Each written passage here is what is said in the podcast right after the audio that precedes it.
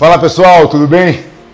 Chegamos aqui ao final, nosso último vídeo do ano no canal e eu gostaria de fazer aqui com vocês uma, uma pequena retrospectiva né, do que foi esse ano tão diferente para todos nós, o que, que a gente conseguiu tirar de proveito e o que, que a gente pode talvez esperar né, para o ano que vem, enfim, fazer um pouco da, do que, que das decisões que eu tomei esse ano, as coisas que eu mudei nos meus hábitos e de alguma forma tentar aí inspirar vocês a fazer o mesmo.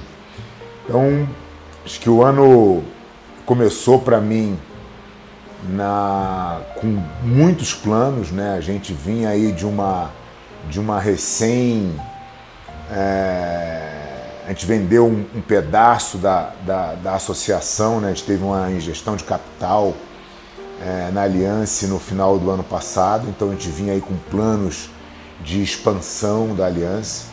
Eu passei o final do ano é, com o Jacaré na Califórnia e, e logo na sequência voltei para o Brasil com muitas coisas para fazer.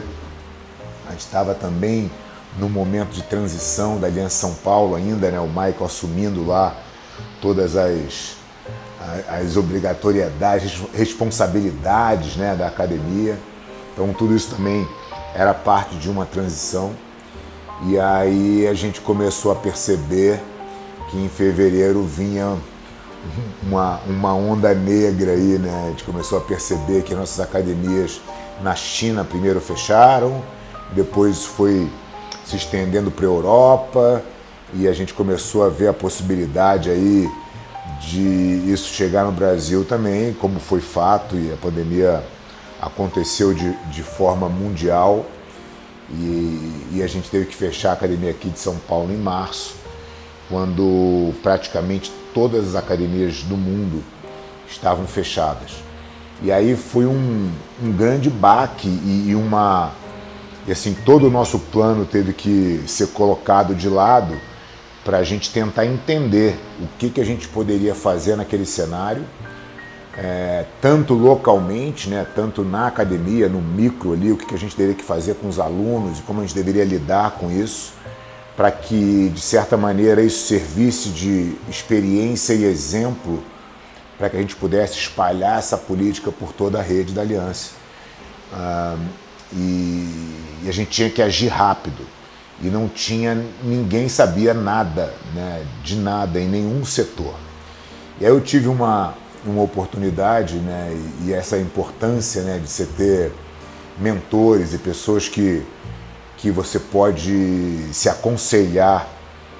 E um dos meus mentores falou: Fábio, eu tenho um, um curso que está acontecendo em Harvard sobre gestão desta crise, onde ninguém sabe muito ainda, mas pelo menos você vai ter mentes brilhantes discutindo um assunto e, e as possibilidades né, que tem em volta disso para a gente poder fazer. É, eu acho que você deveria assistir. E eram cinco masterclass de duas horas e meia, e eu me lembro que eu assisti isso em, em coisa de três dias. E ali eu pude realmente ter uma visão de como eu deveria lidar com aquela situação no primeiro momento. A primeira decisão, ela estava baseada assim, como é que eu cuido dos meus, né? Como é que eu cuido dos meus funcionários? Como é que eu cuido do meu time? É, como é que os funcionários da associação, como é que os professores da academia precisam ser cuidados? E para que isso acontecesse, eu precisaria, obviamente, que os alunos estivessem suportando a academia. E como é que eu poderia pedir suporte dos alunos para que eu pudesse manter os professores? É, então, a gente foi criando alguns, alguns mecanismos aí de devolução desse tempo que a gente ficaria parado, né? E a gente criou aí uma política, uma política de devolução de todo o dinheiro que os nossos alunos investiram durante a pandemia e em cima disso ainda criamos a questão da troca de seminários. Né? Então eu e o Michael nos dispusemos a fazer seminários é, na academias de amigos e em troca esses amigos viriam na Aliança São Paulo também para dar seminário gratuitamente para os nossos alunos.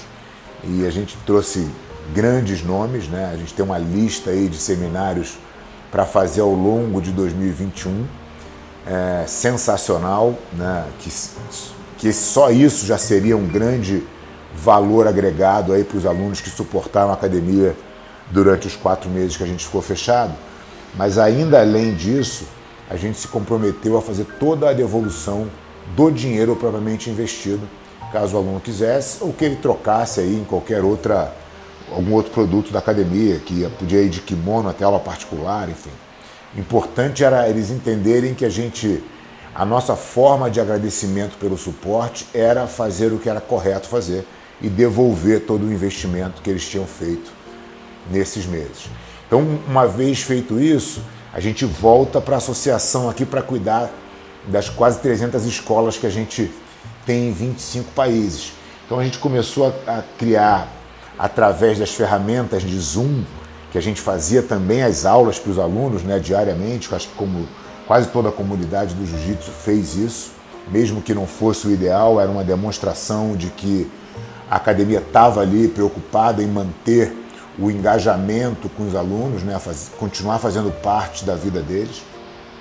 Isso foi muito importante para o sucesso das academias como um todo. Né? A gente fez isso em, todas as, em toda a nossa rede, em todas as nossas academias, mas a gente começou a se preocupar então em dar suporte para todas as outras academias.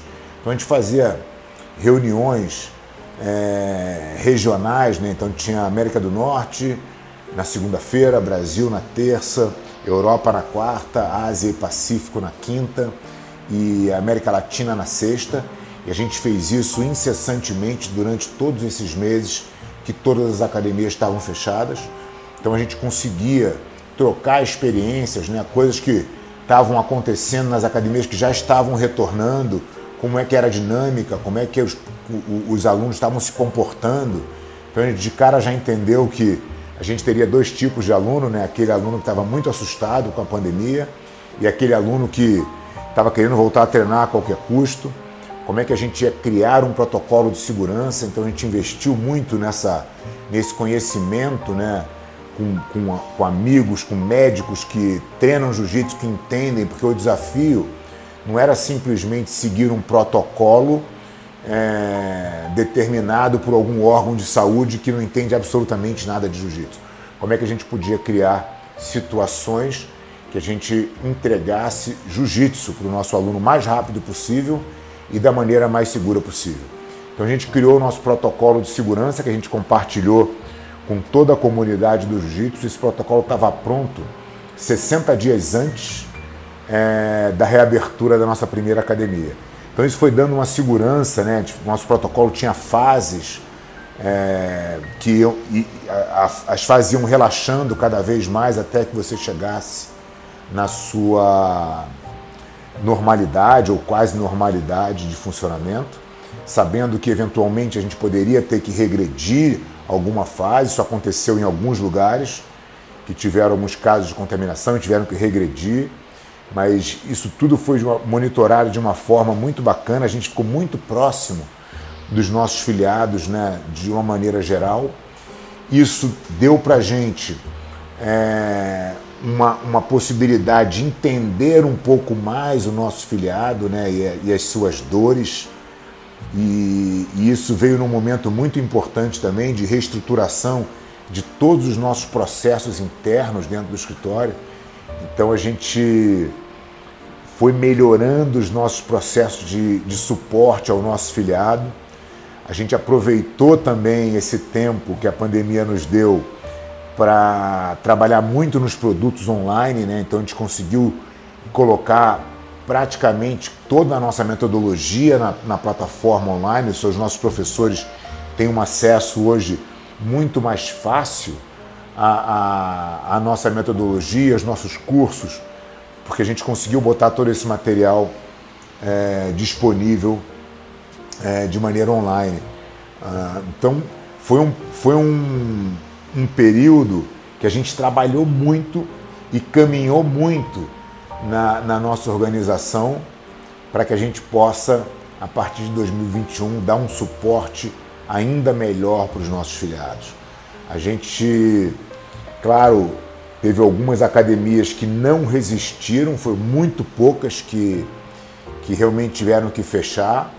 Tem alguns lugares com, com lockdowns mais severos né, e que realmente impossibilitaram é, algum, alguns professores de manter sua, os seus negócios abertos, mas a gente espera que eles possam voltar assim que a coisa se normalize, mas principalmente a gente conseguiu fazer com que as nossas academias entendessem mais ainda a nossa proposta, né, o, nosso, o nosso plano de crescimento e como a gente quer entregar o, o, o jiu-jitsu para o nosso aluno na ponta final. É, então a gente falou muito disso com, com todos os nossos filiados durante muito tempo. Acho que nesse ponto foi muito produtivo é, essa, essa parada né, das academias, onde a gente tinha os professores de uma forma mais acessível e, e buscando também né, ali alguma, alguma dica, algum, algum direcionamento. Né? Então a gente conseguiu aí ter todo mundo muito engajado em se ajudar e a gente saiu dessa, dessa pandemia, ou está saindo dessa pandemia, como uma associação muito mais organizada e muito mais unida.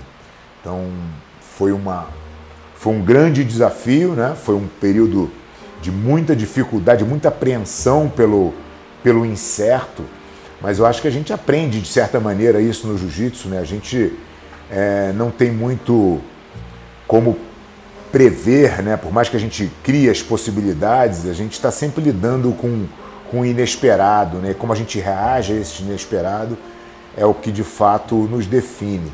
Então acho que a gente passou por esse momento e, e no final do dia eu acho que proporcionou, é, e aí eu falo pessoalmente, uma evolução. Né? Eu, eu, consegui fazer muitas relações melhorarem, eu consegui enxergar o negócio por uma outra perspectiva você sai daquelas coisas do, da urgência do dia a dia e cuida de coisas mais importantes. Acho que a gente fez bastante isso esse ano.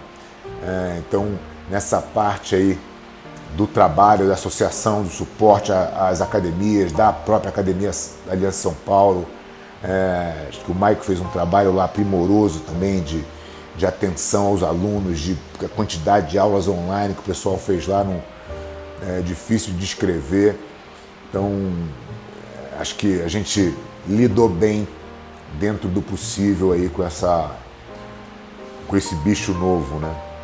Do lado pessoal, a minha preocupação era sair melhor do que eu estava entrando. Eu já vinha, como eu falo para vocês aqui bastante no canal, né, na minha disciplina de leitura e na minha disciplina de exercício físico, é, e como eu valorizo né, os meus hábitos saudáveis que, que me fazem ter consistência nas coisas e como eu poderia é, tornar isso ainda maior dentro da pandemia, uma vez que você não tinha mais o tempo de deslocamento, você não tinha mais um monte de coisas que estavam, impossibilitadas de fazer de fato. Então, como é que eu podia transformar esse tempo em produtividade?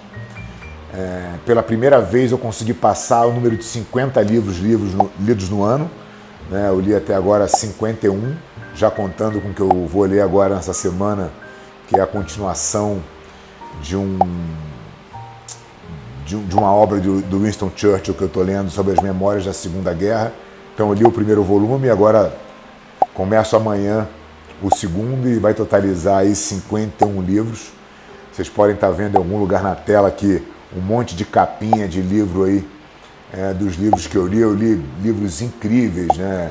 Eu li Revolta de Atlas, eu li A Nascente, Jane Rain, eu li vários de Roger Scruton, uh, eu li Edmund Burke, eu li Ludwig, Ludwig, Ludwig Mises, eu li Tolstói, Ana Karenina, eu li Dostoiévski, eu li, assim, eu li muita coisa boa. É, e eu vou deixar na descrição aqui para vocês é, essas, essas fotografias para que se vocês tiverem curiosidade, quiserem buscar aí alguma inspiração, é, os livros vão estar tá lá. É, fiz uma vertical de Nassim Taleb, que foi muito legal, né? Como li Lógica do Cisne Negro, Iludidos pelo Acaso e Skin in the Game, que fala muito de aleatoriedade, né? De eventos aleatórios, de eventos drásticos, e a pandemia nada mais é do que isso.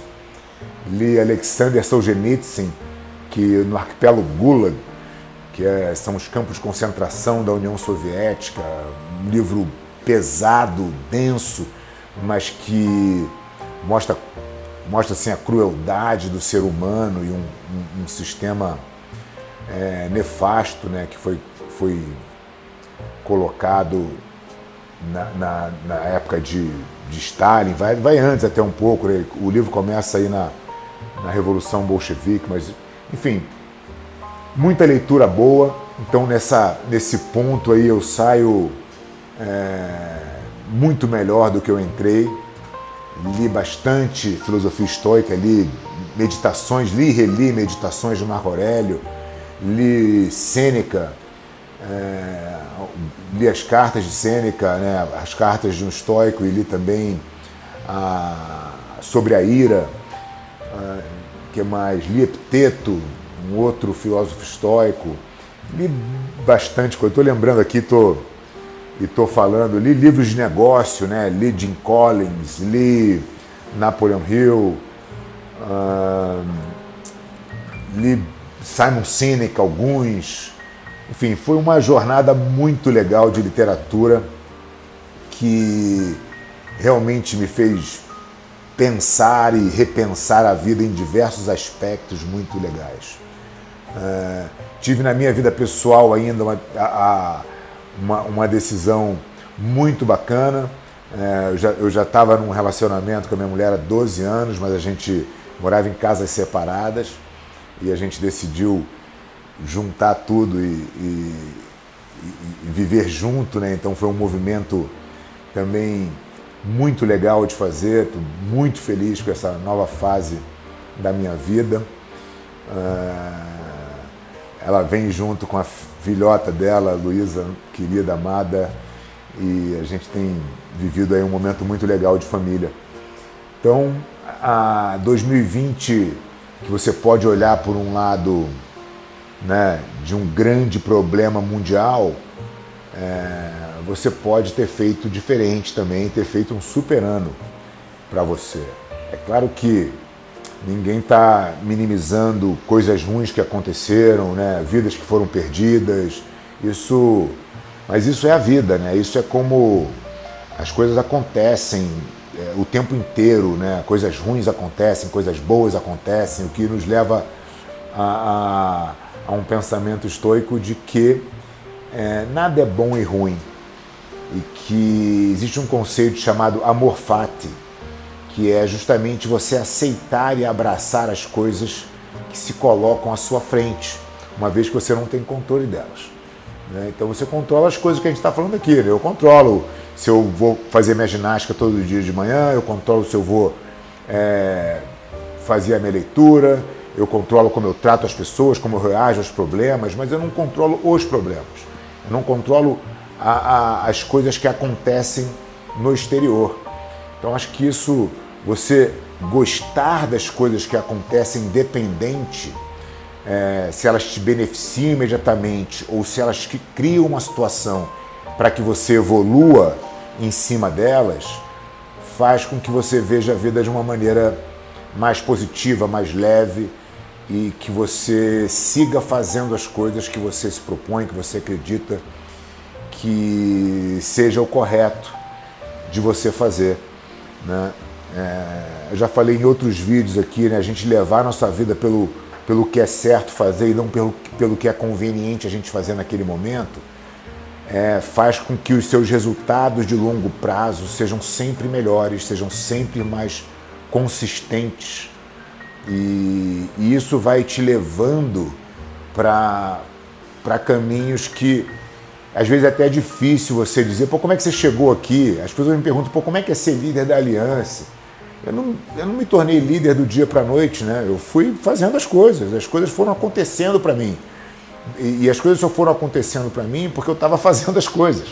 Eu estava fazendo o que eu acreditava que era certo, eu estava fazendo as coisas com verdade, eu estava fazendo as coisas é, pensando no, no, no, todo muito mais do que em mim.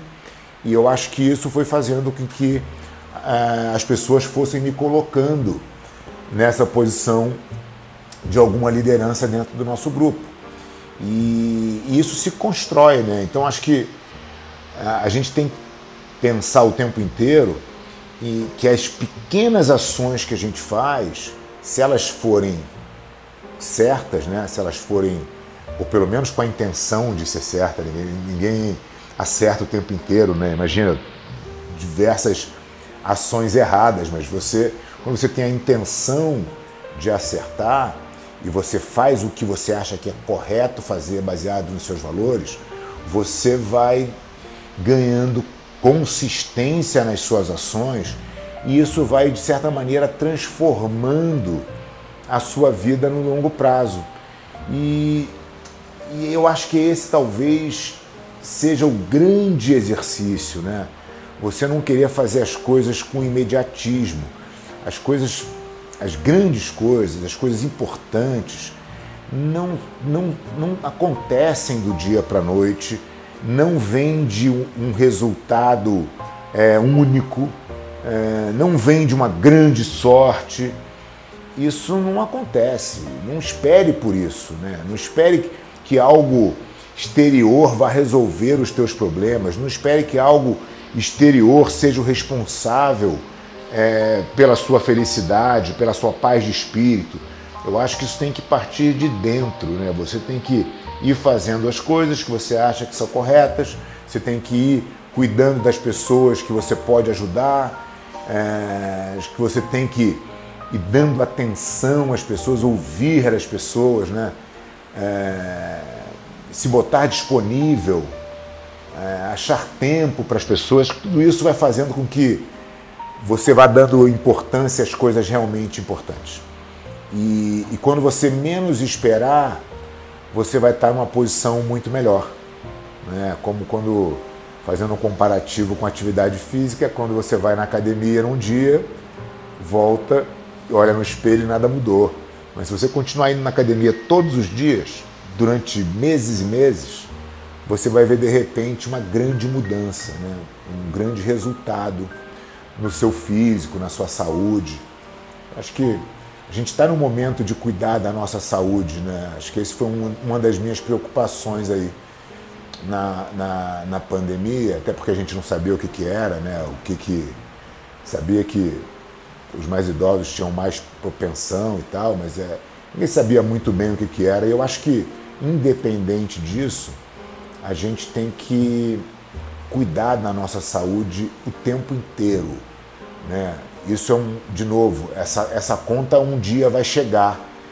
Então que a gente cuide para que ela chegue mais longe, né? Que a gente, que a gente, assim, que a nossa saúde é, resista às coisas com, muito mais tranquilidade. Isso é uma coisa que a gente, é claro que você tem um problema genético é diferente, mas a maioria dos problemas que as pessoas é, têm de saúde não não é um problema genético, é um problema de hábito, é um problema de se alimentar mal, de não se exercitar, de beber, de fumar, de se drogar, do que for que você coloca na sua, na, na, no seu hábito, na sua rotina, que te afasta do que é bom para o seu corpo, né?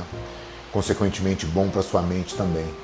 Então acho que se manter saudável nesse momento me deu uma grande tranquilidade, né, de confiar que o, eu ter levado a minha vida saudável, né, não exatamente nesse momento, eu ter sido criado num ambiente que sempre se preocupou, né, desde a da minha casa até a criação que eu tive com o meu mestre, com o jacaré, da preocupação com a alimentação, da alimentação saudável, da prática de exercício físico, da disciplina de treino, tudo isso me fez é, o que eu sou.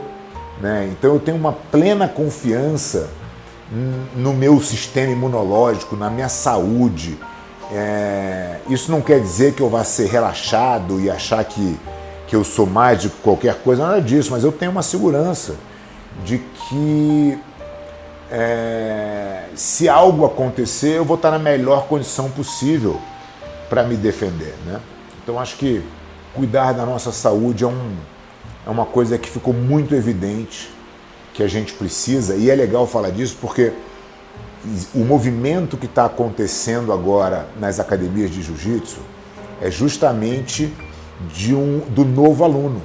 É o aluno que estava sem fazer atividade física, a pandemia veio e ele falou assim: puta, cara, eu precisava estar tá cuidando mais da minha saúde, eu precisava estar tá mais em forma.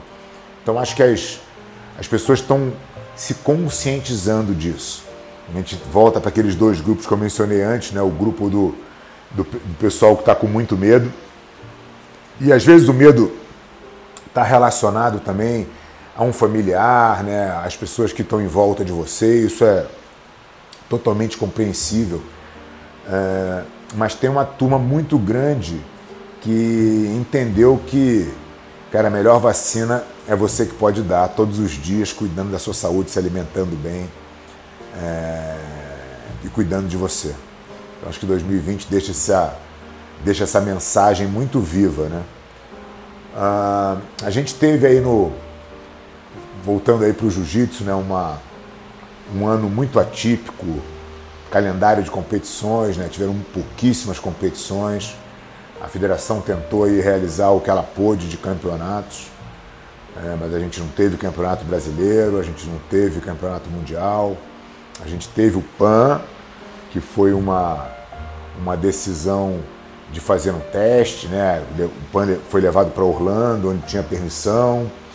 Depois a federação ainda conseguiu realizar o, o Mundial de Master, obviamente num tamanho muito reduzido, mas de toda forma realizou o seu campeonato, fizeram aqui no Brasil o Sul-Americano. Então, enfim, a federação tentou trazer aí é, um pouco de campeonatos dentro do possível, né? O Mundial, infelizmente, foi entendido que não tinha como a gente fazer uma festa que é a maior festa do nosso esporte de uma maneira totalmente diferente e que diminuiria né, o brilho do, do evento, porque se restringiria a uma região, isso independente se você fizer nos Estados Unidos ou no Brasil ou na Europa, isso privaria é, o campeonato de, de fato ser um campeonato mundial. Então a federação tomou a decisão que eu particularmente achei acertada de não realizar. Uh, a gente viu isso acontecer em tantos outros esportes também e, e ao mesmo tempo viu outros esportes criar, criarem soluções, né, como foi a NBA, como foi o UFC, e de certa maneira conseguiram driblar aí a, a, a pandemia e fazer os seus eventos é, uma estrutura impressionante, né? mas que se justificou, né? foi muito bacana de ver as pessoas que não aceitam simplesmente o não né? e, e, e tentam realizar coisas diferentes. Então, fiquei muito, muito feliz de ver, né? são exemplos a, a serem seguidos aí, as pessoas que conseguem inovar dentro da dificuldade. Acho que o UFC e a NBA são dois exemplos desse aí para a gente estudar. Acho que vão, vão ser cases de estudo aí. Então, a, tivemos eventos de luta casada, né? A gente teve o lançamento do BJJ Bats, o primeiro foi na pandemia ainda, depois a gente teve o BJJ Stars com, com um evento muito bacana também aqui em São Paulo. Estados Unidos com vários Fight Win, com, com Who's Number One da Flow Grappling, é, muitos eventos do casado, pessoal muito ativo, né? Na, na, a gente pôde acompanhar aí pô, novos talentos né? Na, na, aparecendo aí de forma mais consolidada, né? E eu, eu faria aí um destaque pro pro Rutolo Brothers lá, os alunos do André Galvão, que realmente impressionantes, uma, uma, uma muito bacana de ver dois garotos muito novos, né, lutando muito para frente muito bacana. É, o Kennedy, né, Marcial, filho do Cobrinha também, fazendo performances incríveis, né, muito consistente. Enfim, tantos outros, né, o Kainan confirmando aí o ano que ele já tinha tido muito bom. Muita gente boa competindo. Isaac, Leandro Lô, puta, cara, foi um Gabi Garcia voltando a lutar em São Paulo. Foi muito bacana. É, foi pouco, mas foi, foi de muita qualidade, né? Os, os torneios que a gente teve. E aí, para finalizar, eu acho que a gente tem aí uma, uma perspectiva melhor para 2021. É, a gente ainda vai enfrentar aí, mas é, algum, alguns problemas pontuais, mas eu acho que a gente vai ter um 2021 muito mais produtivo. É, acho que a gente tem que se preparar é, não só para um, um ano maravilhoso, mas fazer um ano maravilhoso acontecer independente do que se coloque à nossa frente. Né? Foi isso que eu tentei fazer em 2020, é isso que eu vou tentar fazer em 2021 e em todos os anos que eu tiver por aqui. Né? Tentar fazer dos meus anos os melhores que eu puder fazer, sempre de uma maneira positiva, sempre tentando agir pelo correto, sempre tentando produzir coisas é, que inspirem os outros e, acima de tudo, sempre compartilhando. Né? E a gente tem esses canais aqui hoje para compartilhar conhecimento, compartilhar boas práticas. Espero que vocês tenham aproveitado aí o conteúdo produzido durante esse ano. Espero que a gente possa fazer muito mais ano que vem. Então, se você não é inscrito no canal, se inscreva, dê um like no vídeo, compartilhe e ajude aí a gente chegar a mais gente.